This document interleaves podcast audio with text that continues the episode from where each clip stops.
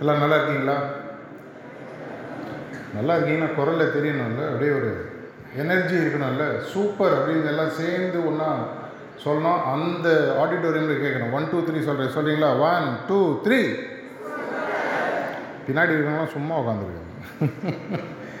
ஒரு ஊரில் ஒரு ராஜா ஒன்று இருந்தார் அவருக்கு வந்து மக்களுக்கு ஒரு விஷயத்தை சொல்லி கொடுக்கணுன்ற ஒரு ஆசை. என்ன பண்ணாராம்? பக்கத்து நாட்டுக்கு பால் தேவைப்படுகிறது. நம்ம எல்லோரும் சேர்ந்து பால் கொடுப்போம். அந்த காலம் என்ன பண்ணுறார் ஒரு பெரிய தொட்டியை ரெடி பண்ணுறார் அமாவாசை ராத்திரி.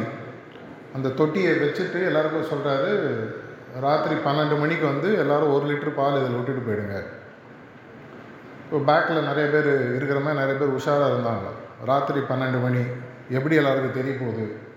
அப்படின்னு சொல்லிட்டு அவன் வந்து என்ன பண்ணான்னா புத்திசாலித்தனமாக தண்ணியை விட்டுட்டு போனான்.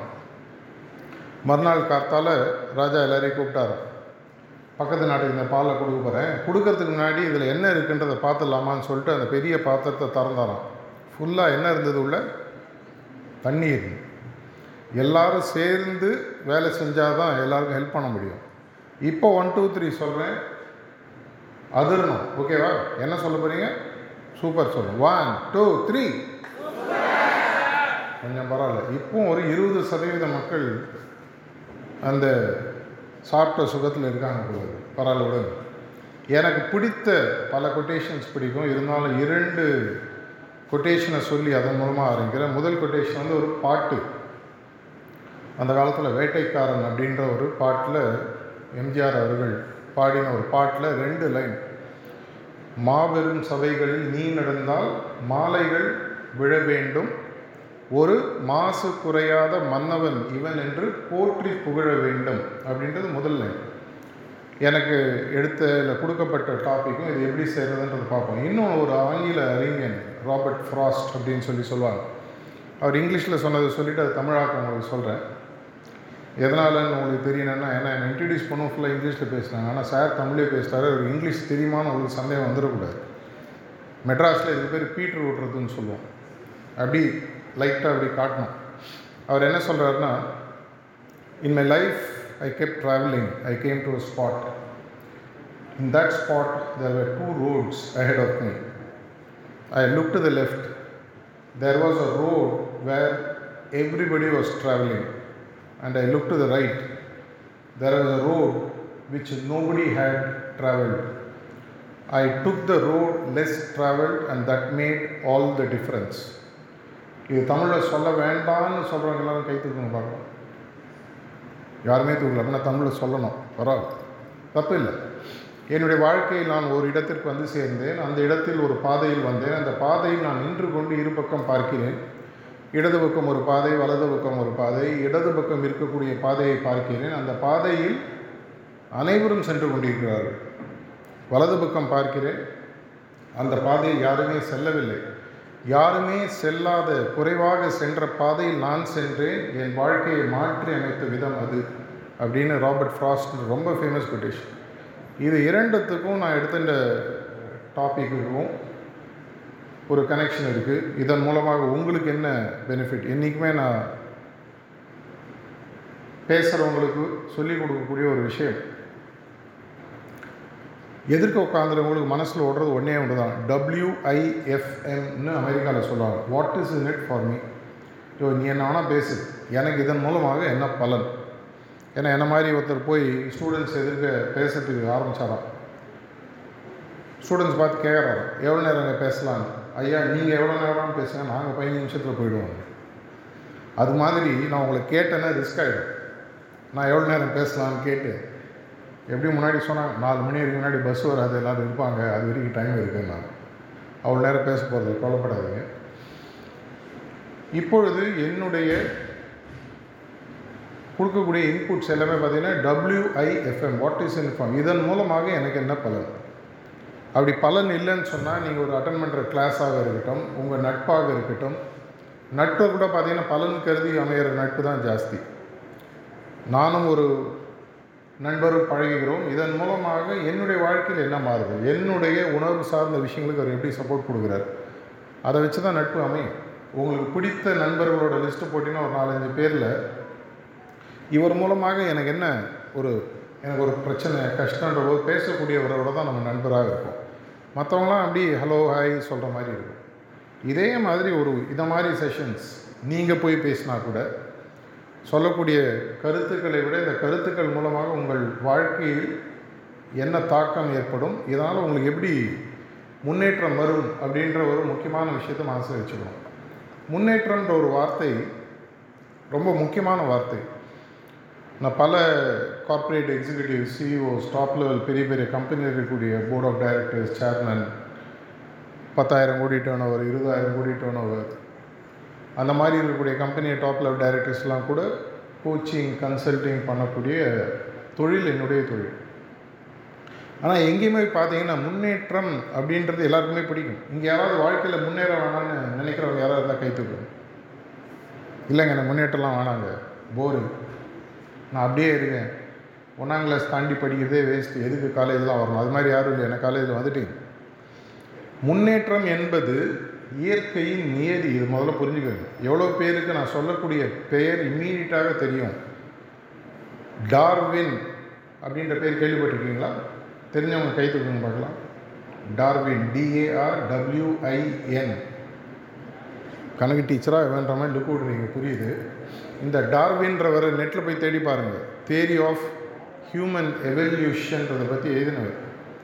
எப்படி குரங்கிலிருந்து மனிதனாக மனிதன் வந்தான்? எதனால் முன்னேற்றம் என்பது ஒரு மனிதனுக்கு தேவை. மனிதன்னா எங்கள் ஆண் பெண் இரண்டும் சேர்ந்தது பற்றி அவர் எழுதின புத்தகங்கள் ரொம்ப பிரபலம். பல உயிரினங்களிலிருந்து மாறி ஆறு உரிவு ஆறு அறிவு கொண்ட ஜீவனாக பிறந்திருக்கக்கூடிய மனிதன் என்பதே மாற்றத்தினுடைய ஒரு முக்கியமான ஒரு சாம்பிள் அப்படின்னு சொல்லி சொல்லலாம். ஓரறிவு ஈரறிவு மூன்றறிவு கேள்விப்பட்டிருப்பீங்க. இந்த ஓரறிவுன்றது என்ன? நமக்கு இருக்கக்கூடிய ஐந்து புலன்களில் ஒரு புலனை மட்டும் பார்த்தல் இல்லை கேட்கறது இல்லை உணர்தல். இந்த ஐந்து புலன்களை மட்டும் ஒன்று வச்சுட்டு இருக்கக்கூடிய ஜீவனுக்கு பேர் ஓரறிவு கொண்டதுன்னு சொல்லுவாங்க.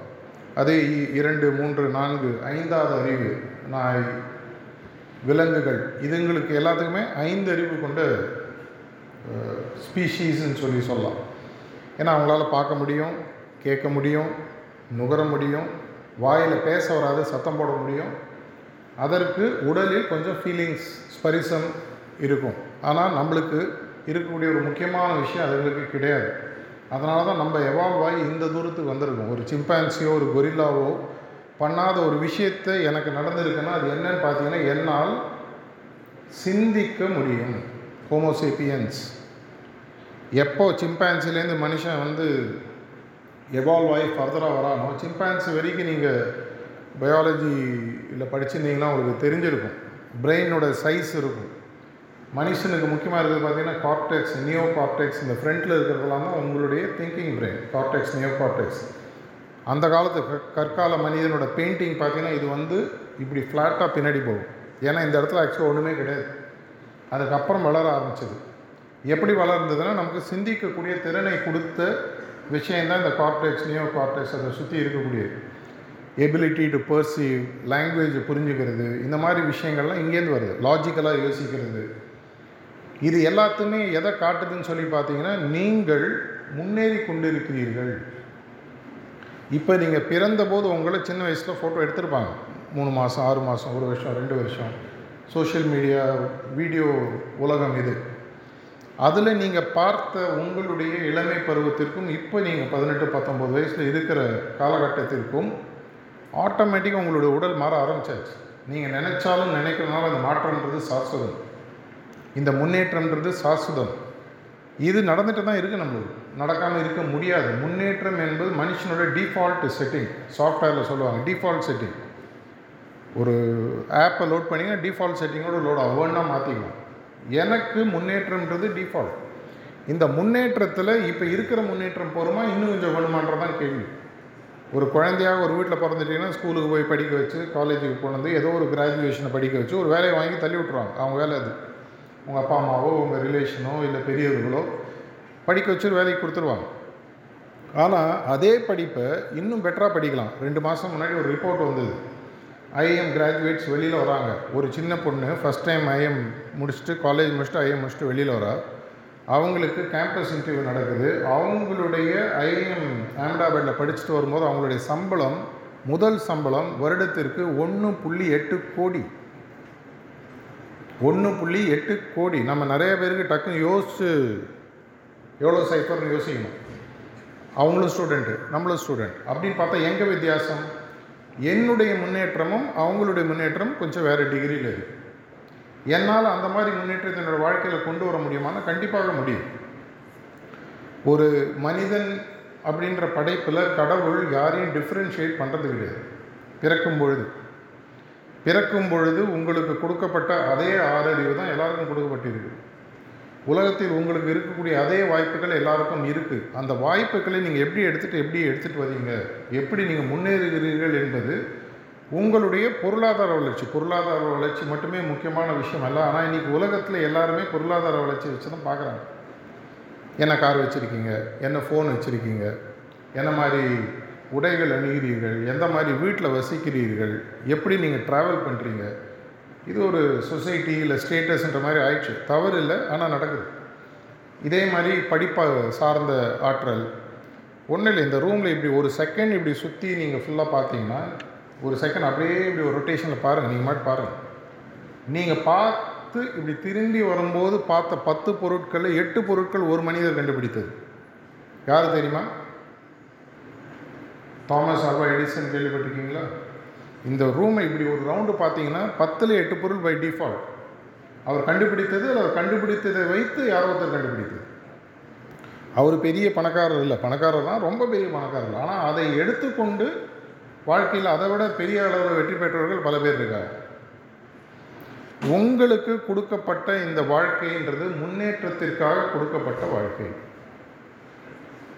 ஆங்கிலத்தில் சொல்லுவாங்க ஸ்டாக்னன்ட் வாட்டர் ஸ்டிங்ஸ் தேங்கி நிற்கக்கூடிய தண்ணீர் கொஞ்ச நாளில் துர்நாற்றம் அடிக்க ஆரம்பிச்சது. எப்பேற்பட்ட சுத்தமாக தண்ணியாக இருந்தாலும் சரி. வீட்டில் அரிசியை டப்பாவில் போட்டு அப்படியே மூடி வைங்க. பதினஞ்சு நாள் கழிச்சு தரம் பார்த்தீங்கன்னா உள்ள புழு இருக்கும். என்ட்ரபி அப்படின்ற ஒரு வார்த்தை நீங்கள் கூகுள் பண்ணி பாருங்கள் இஎன்டிஆர்ஓபிஒய் என்ட்ரஃபின்னு சொல்லுவாங்க. என்ட்ரஃபினா என்ன? A system left unattended automatically டீக்ரேட்னு சொல்லி சொல்லுவாங்க. எதை நான் கவனிக்கலையோ அது ஆட்டோமேட்டிக்காக புழு பூர்த்து கீழே போக ஆரம்பிச்சது. உடலாக இருக்கட்டும் மனதாக இருக்கட்டும் வாழ்க்கையாக இருக்கட்டும் முன்னேற்றம் சார்ந்த விஷயமாக இருக்கட்டும் இதை நான் அட்டன் பண்ணலைன்னா by default it will go down என்ட்ரஃபின்றது default system டீஜென்ரேஷனுக்கு பேர் சொல்லுவாங்க. இதே மாதிரி தான் நீங்களும். நீங்கன்னா நீங்கள் இல்லை மனிதர்கள். உங்களுக்கு கொடுக்கப்பட்ட ஃபேக்கல்ட்டிஸை நீங்கள் கரெக்டாக யூஸ் பண்ணணும். எதற்கு யூஸ் பண்ணணும்? முன்னேற்றத்திற்கு பில்கேட்ஸ் பற்றி எல்லாம் கேள்விப்பட்டிருப்பீங்க. பில்கேட்ஸ் தெரியாதவங்க யாராவது ரூமில் இருக்கீங்களா? அநேகமாக இருக்க முடியாது. அவர் ஒரு பத்து பதினஞ்சு வருஷத்துக்கு முன்னாடி தன்னோட வாழ்க்கையில் சம்பாதிச்சது போரும்னு ஒரு முடிவு எடுக்கிறார். அந்த முடிவு எடுக்கும் பொழுது அவருடைய நெட் அசெட் வேல்யூ பார்த்தீங்கன்னா எண்பது பில்லியன் டாலர் உங்களுடைய ஒரு மனக்கணக்குக்காக சொல்கிறேன் ஒரு பில்லியன் டாலர்ன்றது கிட்டத்தட்ட எட்டாயிரத்து ஐநூறு கோடி ரூபாய். எண்பது பில்லியன் டாலர்ன்றது ஆறு லட்சத்து எண்பதாயிரம் கோடி ரூபாய் கிட்டத்தட்ட. ஒரு தனி மனிதனுடைய சொத்து எவ்வளோ? ஆறு லட்சத்து எண்பதாயிரம் கோடி. சார் எங்கள் அப்பாவுக்கு மாதத்துக்கு ஆறு லட்சம் கூட சம்பளம் இல்லை சார். வருஷத்துக்கே கிடையாது. அந்த ஆள் சம்பாதிச்சான். பத்து பதினஞ்சு வருஷத்துக்கு முன்னாடி சம்பாதிக்கும் போது ஒரு முடிவு எடுக்கிறார். எனக்கு இது போகும் இதுக்கு மேலே எனக்கு வாழ்க்கையில் வேண்டாம்.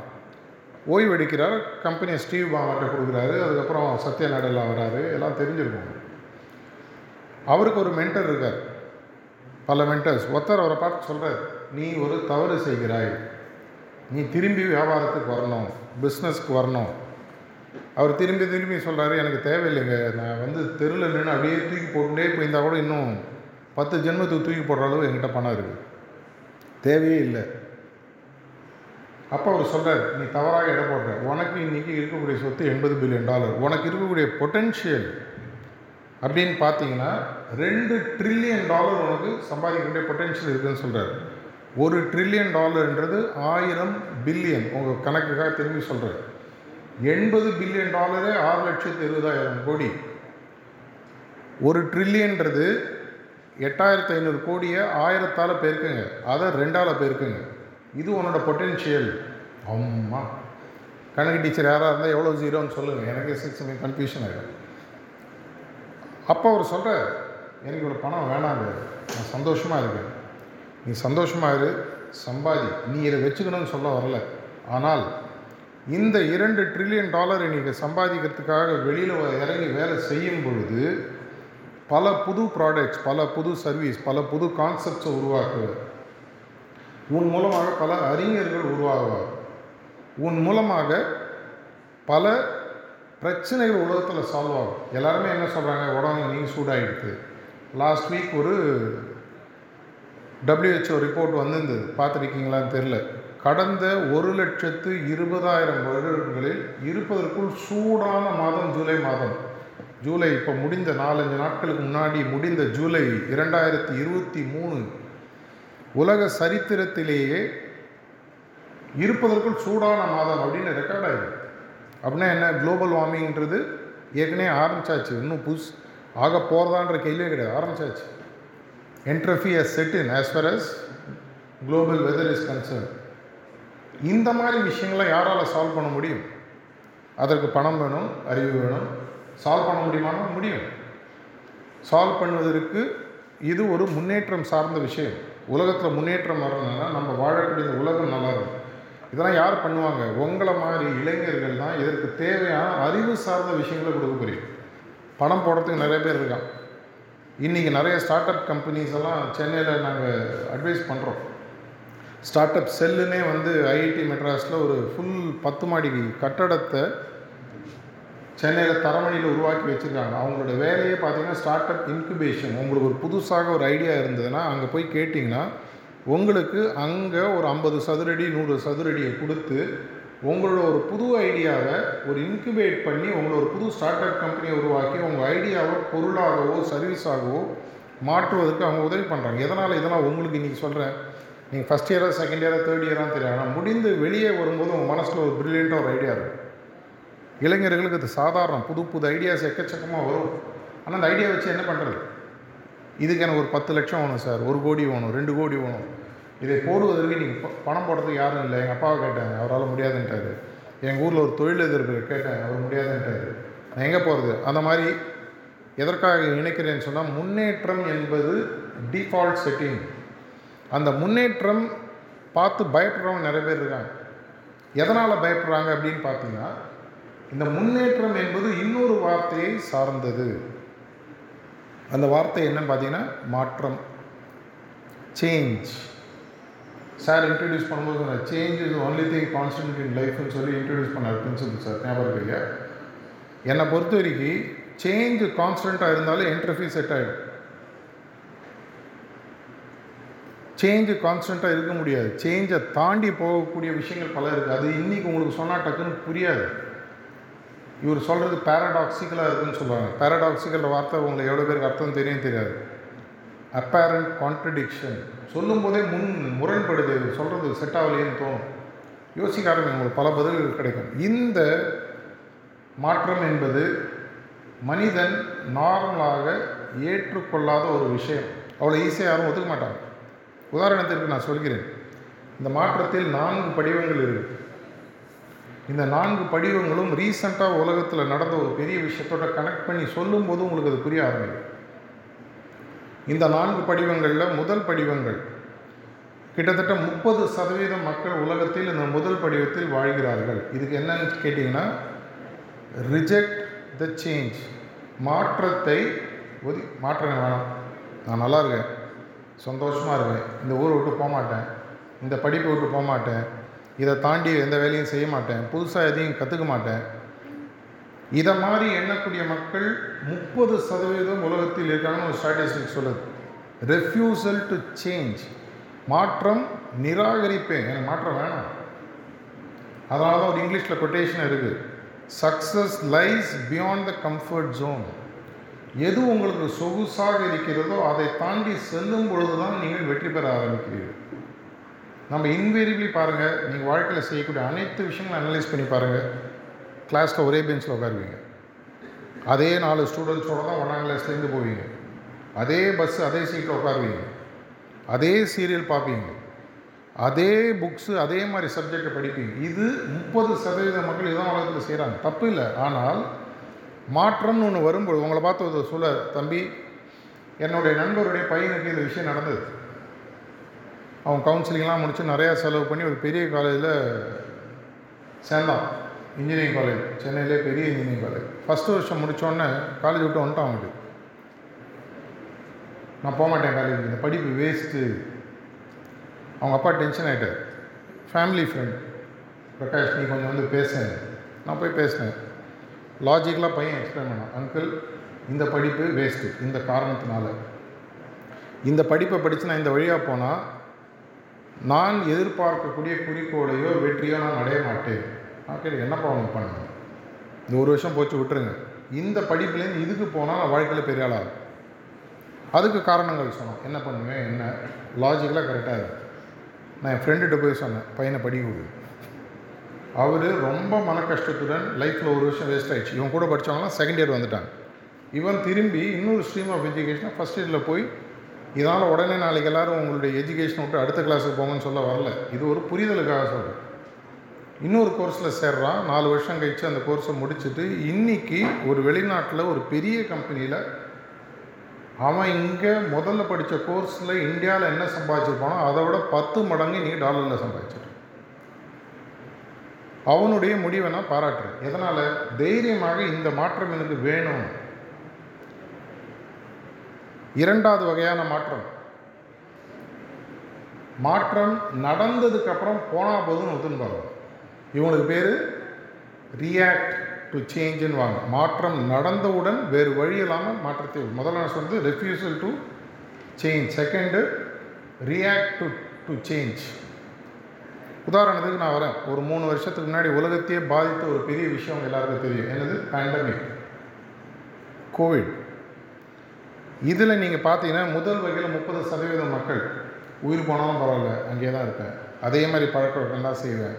வேக்சின் போட மாட்டேன். இந்த விஷயத்தை செய்ய மாட்டேன். எந்த விதமான மாறுதலும் நான் ஒத்துக்க மாட்டேன். எனக்கு ஒன்றும் ஆகாது. இதை மாதிரி இருந்தவர்கள் பல பேர். இரண்டாவது வகை ரியாக்டேஷன் வந்துடுச்சு இப்போ என்ன பண்ணோம்? வந்தாச்சு. வேறு வழி இல்லை.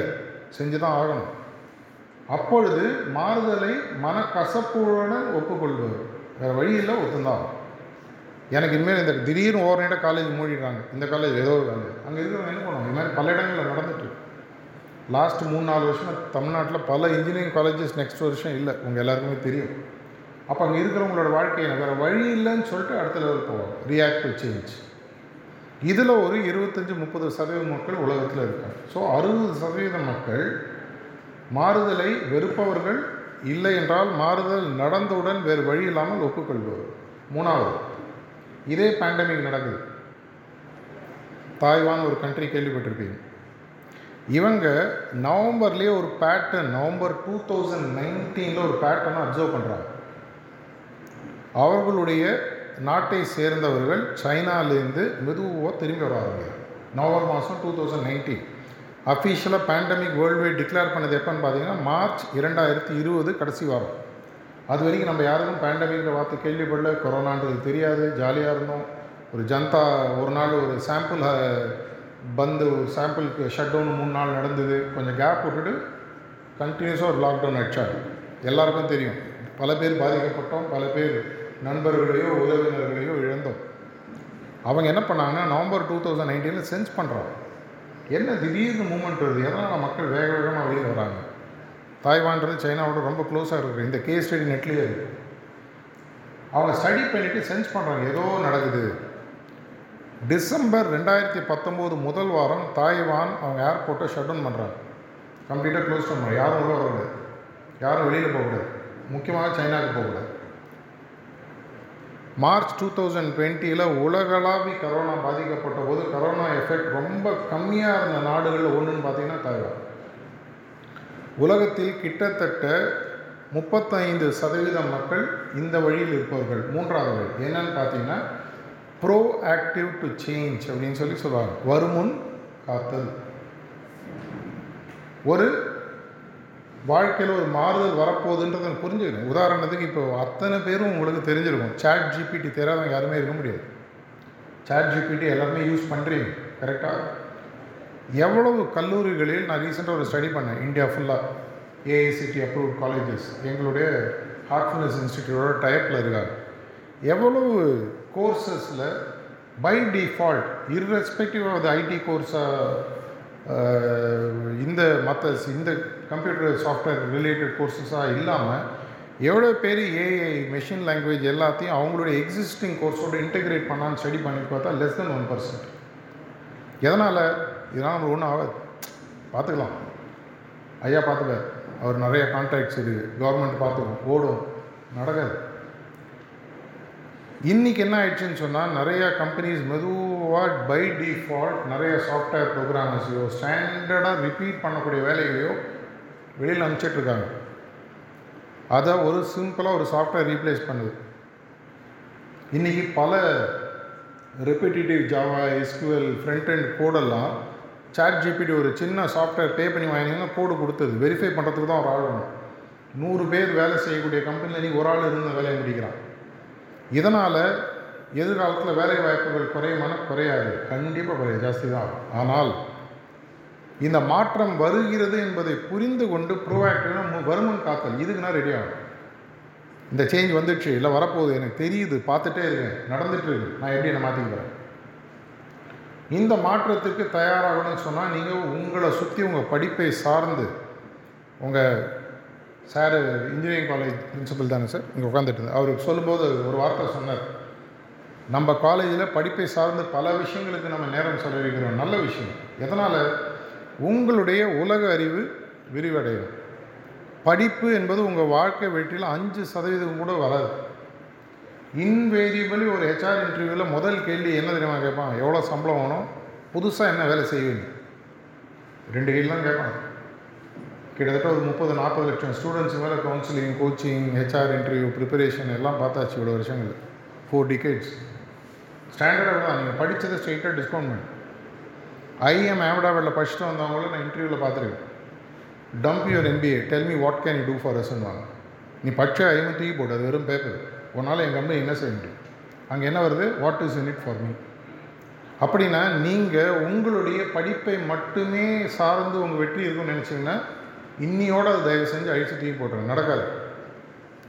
ப்ராக்டிஸில் எக்ஸ்பீரியன்ஸில் சொல்கிறேன் பல ஹெச்ஆர் கம்பெனியில் பெரிய பெரிய கம்பெனியில் உங்களை ஹெச்ஆர் இன்டர்வியூ பண்ணுறவங்களுக்கு நாங்கள் எப்படி இன்டர்வியூ பண்ணோம்னு சொல்லிவிடுவோம் எப்படி ஹையர் பண்ணோம்னு சொல்லிவிடுவோம் கண்டிப்பாக உங்கள் படிப்பு சார்ந்த விஷயங்கள் உங்களுக்கு வேலை வாய்ப்பு கொடுப்பதற்கு ஐந்து சதவீதம் வாய்ப்புக்கு மேலே கிடையாது. அது வந்து ஒரு இன்டர்வியூக்கு ஒரு டிக்கெட் வாங்கி கொடுக்கக்கூடிய ஒரு பேப்பர் தப்பாக நினச்சிக்காது இதுதான் உலக நிதர்சன உண்மை. அநேகமாக இந்த இந்த பக்கம் இருக்கிற எஜுகேஷன் எல்லாருக்குமே அது தெரியும்.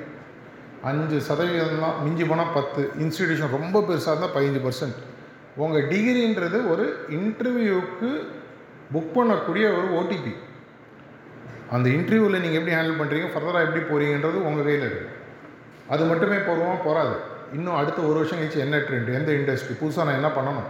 இதுக்கு நான் ரெடி ஆகிட்டு இருக்கேன்னா இதை நான் ப்ரோஆக்டிவாக வருமுன் காத்தலாக செய்கிறேன்னா இல்லை பார்த்துக்கலாம் அப்பா சம்பாதிச்சு வச்சிட்டார். இல்லை பரவாயில்ல. எப்படியோ ஒரு வேளை சோறு வந்துடும் உங்கள் இஷ்டம். இதில் நான் உங்களுக்கு சொன்னது மொத்தமாக இது வரைக்கும் பார்த்தீங்கன்னா முப்பது முப்பது ஒரு முப்பத்தஞ்சு தொண்ணூத்தஞ்சு சதவிகிதம் மாற்றத்தை எதிர்ப்பவர்கள் நிராகரிப்பவர்கள் மாற்றம் வந்தவுடன் வேறு வழி இல்லாமல் மாற்றத்தை ஒத்துக்கொள்பவர்கள். ரியாக்டிவ் மாற்றம் வருகிறது என்பதை புரிந்து கொண்டு வருமுன் காத்தல்.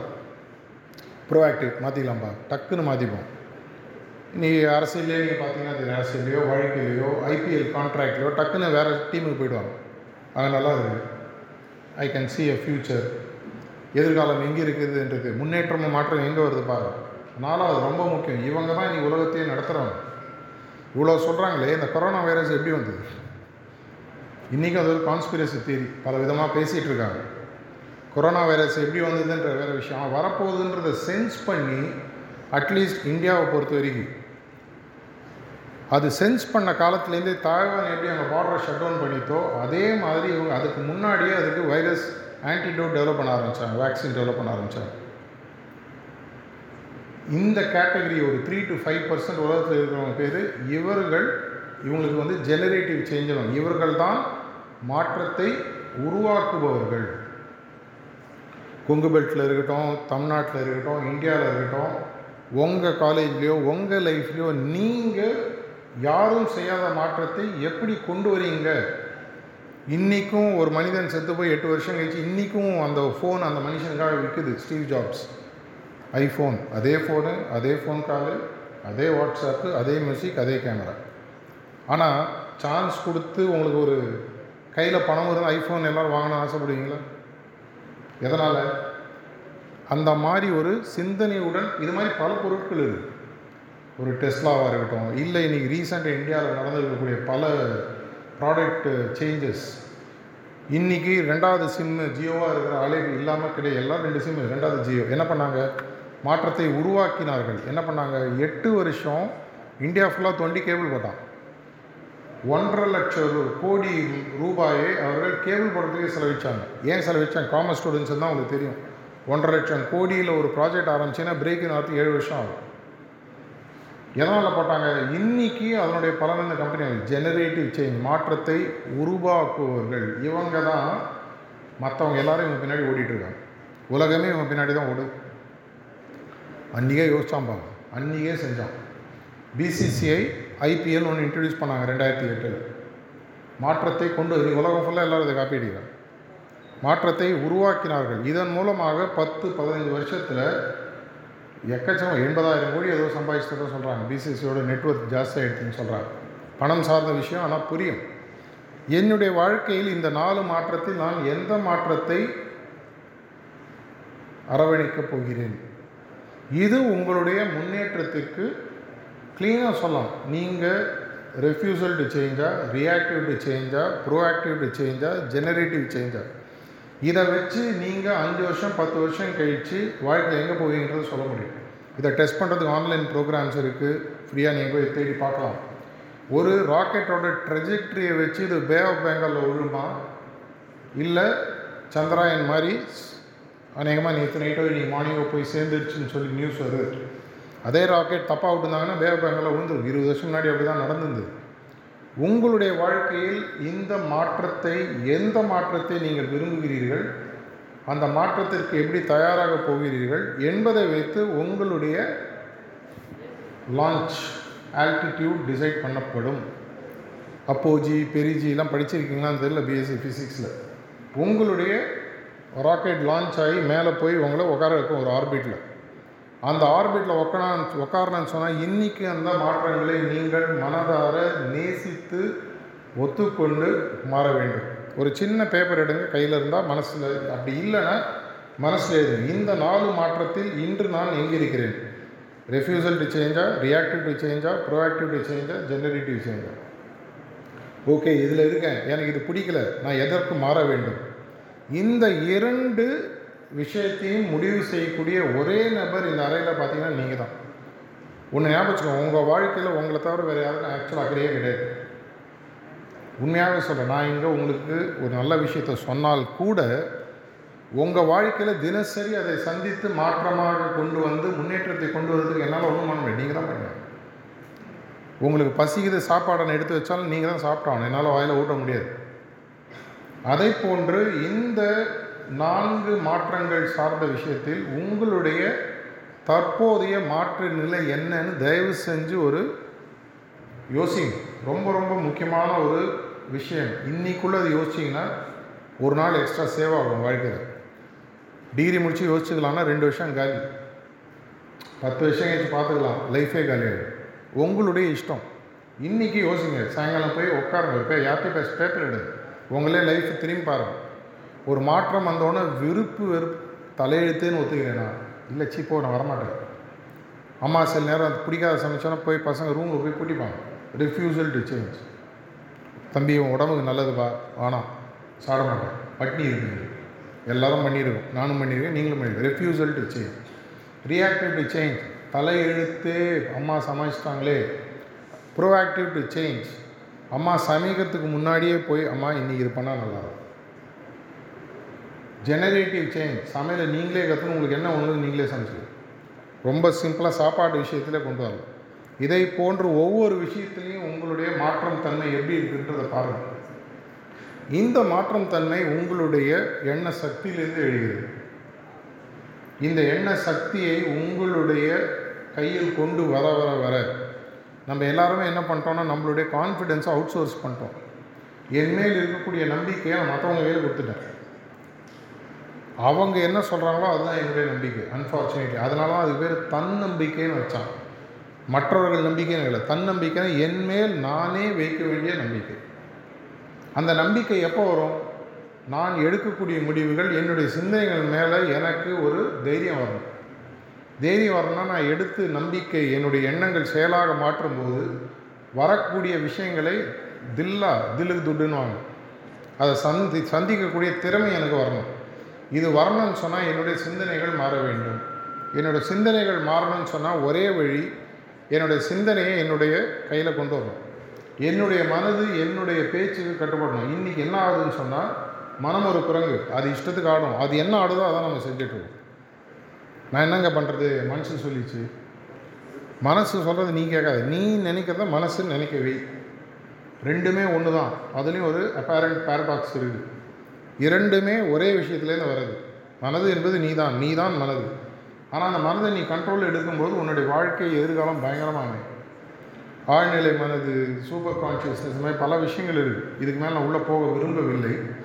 இந்த மனதை உங்களுடைய கையில் எடுக்க வேண்டும் என்றால் உங்களுடைய மனதில் தோன்றக்கூடிய எண்ணங்களுக்கு ஒரு ஹோல்டு கொடுத்து பிடிக்கிறது தில்லுவணும் எல்லா ஸ்டூடெண்ட்ஸுக்கும் கேட்குற அதே கேள்வி. ஸ்கூலில் சின்ன வயசில் படிச்சிருப்பீங்க. இல்லை செஞ்சு பார்த்துருப்பீங்க. ஒரு பஞ்சு வாத்தியார் பஞ்சு கொடுப்பாரு சூரியன்கிட்ட காட்டுங்கிறார் ஒன்றும் நடக்காது. ஒரு சின்ன மேக்னிஃபைங் கிளாஸ் நடுவில் வச்சிங்கன்னா பஞ்சு பற்றிக்கும் என்னன்னு பார்த்தீங்கன்னா ஃபோக்கஸ் அந்த ஃபோக்கஸை உங்களுடைய சூரிய ஒளிக்கு பிரபஞ்சத்தையே அடைத்திருக்கக்கூடிய அந்த சூரிய ஒளி ஒரு கண்ணாடி மூலம் பாயும் போது அதனுடைய சக்தி பஞ்சை எப்படி பற்ற வைக்குதோ அதை போன்று என்னுடைய மனதிற்கு மீண்டும் மீண்டும் பயிற்சியை கொடுத்து எனக்கு வேணுங்கிற விஷயத்தை ஃபோக்கஸ் பண்ணி வாட் இ ஃபோக்கஸ் எக்ஸ்பேண்ட்ஸ் அப்படின்னு சொல்லி இங்கிலீஷில் சொல்லுவாங்க. எதை நான் தொடர்ச்சியாக எண்ணிக்கொண்டிருக்கிறேனோ அது என்னுடைய வெற்றி பாதையை நிர்ணயிக்குது. இது நீங்கள் செய்யணும்னு சொன்னால் பல வழிகள் இருக்குது இருப்பதற்குள் சுலபமான செலவில்லாத வழின்னு பார்த்தீங்கன்னா மனதிற்கு பயிற்சி கொடுக்கக்கூடிய வழி தியானம். ஹார்ட்ஃபுல்னஸ் பயிற்சி நாங்கள் என்ன பண்ணுறோம் உங்கள் மனதை உங்கள் கண்ட்ரோலில் எப்படி கொண்டுறணும்னு சொல்லித்தர வரோம் இதற்கு பல வழிமுறைகள் இருக்குது முதல்ல ஒரு ரிலாக்ஸேஷன் ஒன்று பண்ணுவோம். உங்களுடைய மனதில் இருக்கக்கூடிய பல டென்ஷன் இருக்கும் மண் எண்ணம் எங்கேயாவது ஓடிட்டுருக்கும் இதை ஒரு பிடிப்புக்கு கொண்டு வந்து ஒரு இடத்துல வச்சு உங்களுடைய உடலும் மனதும் ரிலாக்ஸ் ஆகும்போது தியானத்துக்கு மெதுவாக கொண்டு போய் ஒரு அஞ்சு பத்து பதினஞ்சு நிமிஷம் உங்கள் எண்ணத்தை எப்படி பிடித்து வைத்திருக்க வேண்டும்? ஒரே இடத்துலன்றதுக்கு ஒரு பயிற்சி கொடுக்குறோம். ஏற்கனவே சில பேர் பண்ணியிருக்கிறதா சொல்கிறாங்க மீண்டும் ஒரு முறை செய்வோம்.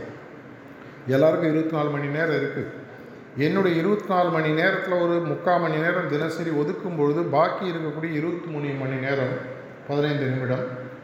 இப்போ இருப்பதை விட இன்னும் பல மடங்கு பெட்டராக அமையும். ரெஃப்யூசல் டு சேஞ்ச்லேருந்து ரியாக்டிவ் டு சேஞ்சுக்கு வந்து ப்ரோஆக்டிவ் டு சேஞ்ச் வந்து ஜென்ரேட்டிவ் சேஞ்சுக்கு என்னால் போக முடியும். என்னுடைய எண்ணத்தை நான் சக்தியாக மாற்றும் பொழுது. இப்போ அதான் பண்ண போகிறோம். இன்னும் ரெண்டு நிமிஷத்தில் ஒரு ரிலாக்ஸேஷன் பண்ணுவோம். எல்லோரும் அப்படியே உட்காருங்க முடிஞ்சால் செருப்பு கேட்டுட்டு ஃபோன் இருந்து தயவு செஞ்சு சுவிட்ச் ஆஃப் பண்ணிட்டீங்கன்னா பெட்டர் உங்கள் காலேஜ் கேம்பஸ் ரூல்ஸ் எனக்கு தெரியாது. அப்போது ரிலாக்ஸேஷன் நடக்கும். அது நடக்கும் பொழுது ஒரு மூணு நாலு நிமிஷம் கழித்து உங்களுடைய எண்ணத்தை உங்கள் மனசில் கொண்டு வந்து வைக்கிறதுக்கு ஒரு கண்ட்ரோல் தாட் ஒன்று கொடுப்பாங்க. அந்த எண்ணத்துடன் உலகத்தில் வியாபித்திருக்கக்கூடிய இயற்கை சக்தியானது என்னுடைய இதயத்திலும் ஒளிரூபமாக இருக்கிறது இப்படின்ற ஒரு சப்போசிஷன் என்னோட ஒரு பத்து பதினஞ்சு நிமிஷம் உட்காரப்படும் இன்றைக்கி முதல் நாள் சாம்பிள் என்னுடைய மனசுக்கு இன்னி வரைக்கும் நான் பட்டறை ஒர்க் ஷாப்லாம் போயிருக்கேன். மனசுக்கு நான் ஒர்க் ஷாப் போனதில்லை. இன்றைக்கி போக போகிறேன் இதை பண்ணும்பொழுது உங்களுக்கு மெதுவாக கண்ட்ரோல் வர ஆரம்பிக்கும். இப்படி வர ஆரம்பிக்கும் பொழுது என்னுடைய எதிர்காலம் என்ன? அப்படின்றத முன்னேற்றமாக முன்னேற்றத்தை செய்வதற்கு தேவையான மாற்றத்தை நான் தயாராக கொண்டு வருகிறேன்ன்றது உங்கள் கையில் கண்ட்ரோல் வர இந்த வாட் இஸ் இன் இட் ஃபார்மிக்கு ரொம்ப சிம்பிளான பதில். எதிர்காலத்தில் நான் வெற்றி பெற வேண்டும் என்றால் முன்னேற்றம் வேண்டும். முன்னேற்றம் வேண்டும் என்றால் மாற்றம் வேண்டும். மாற்றம் வேண்டும் என்றால் என்னுடைய எண்ண சக்தியை நான் என் கைக்குள் கொண்டு வர வேண்டும். அந்த கொண்டு வரக்கூடிய பயிற்சி இது. இது தொண்ணூறு நாட்கள் செய்து பாருங்கள் ஒரே நாளில் இதனுடைய எஃபெக்ட் எப்படி இருக்குன்னு தெரியாது. ஒரே நாள் நீச்சல் குளத்தில் குதித்து நீச்சல் கற்றுக்க முடியாது. கொஞ்ச நாள் ப்ராக்டிஸ் பண்ண தான் வரும். தொண்ணூறு நாட்கள் பயிற்சி செஞ்சு பாருங்கள் அதுக்கப்புறமாக சயின்டிஃபிக்காக அனலைஸ் பண்ணு. 90 டேஸ் பண்ணேன் பெனிஃபிட் இருக்கா இல்லையா? என் மனசு கண்ட்ரோலில் இருக்கா இல்லையா? மாற்றத்தை எனக்கு வேணுங்கிற மாதிரி மாற்ற முடியுதா? முன்னேற்றம் வருகிறதான்னு டிசைட் பண்ணிவிட்டு அதற்கப்புறமாக இதை தொடர்ந்து செய்யணுமா வேணாமான்றதை பற்றி பாருங்கள் உங்களுடைய வாழ்க்கையில் பல மாற்றங்களை இன்னும் வேகமாக சந்தித்து பல முன்னேற்றங்களுடன் பல வெற்றிகளை சந்திக்க வேண்டும் என்ற பிரார்த்தனையுடன் முடித்துக்கொள்கிறேன் நன்றி வணக்கம்.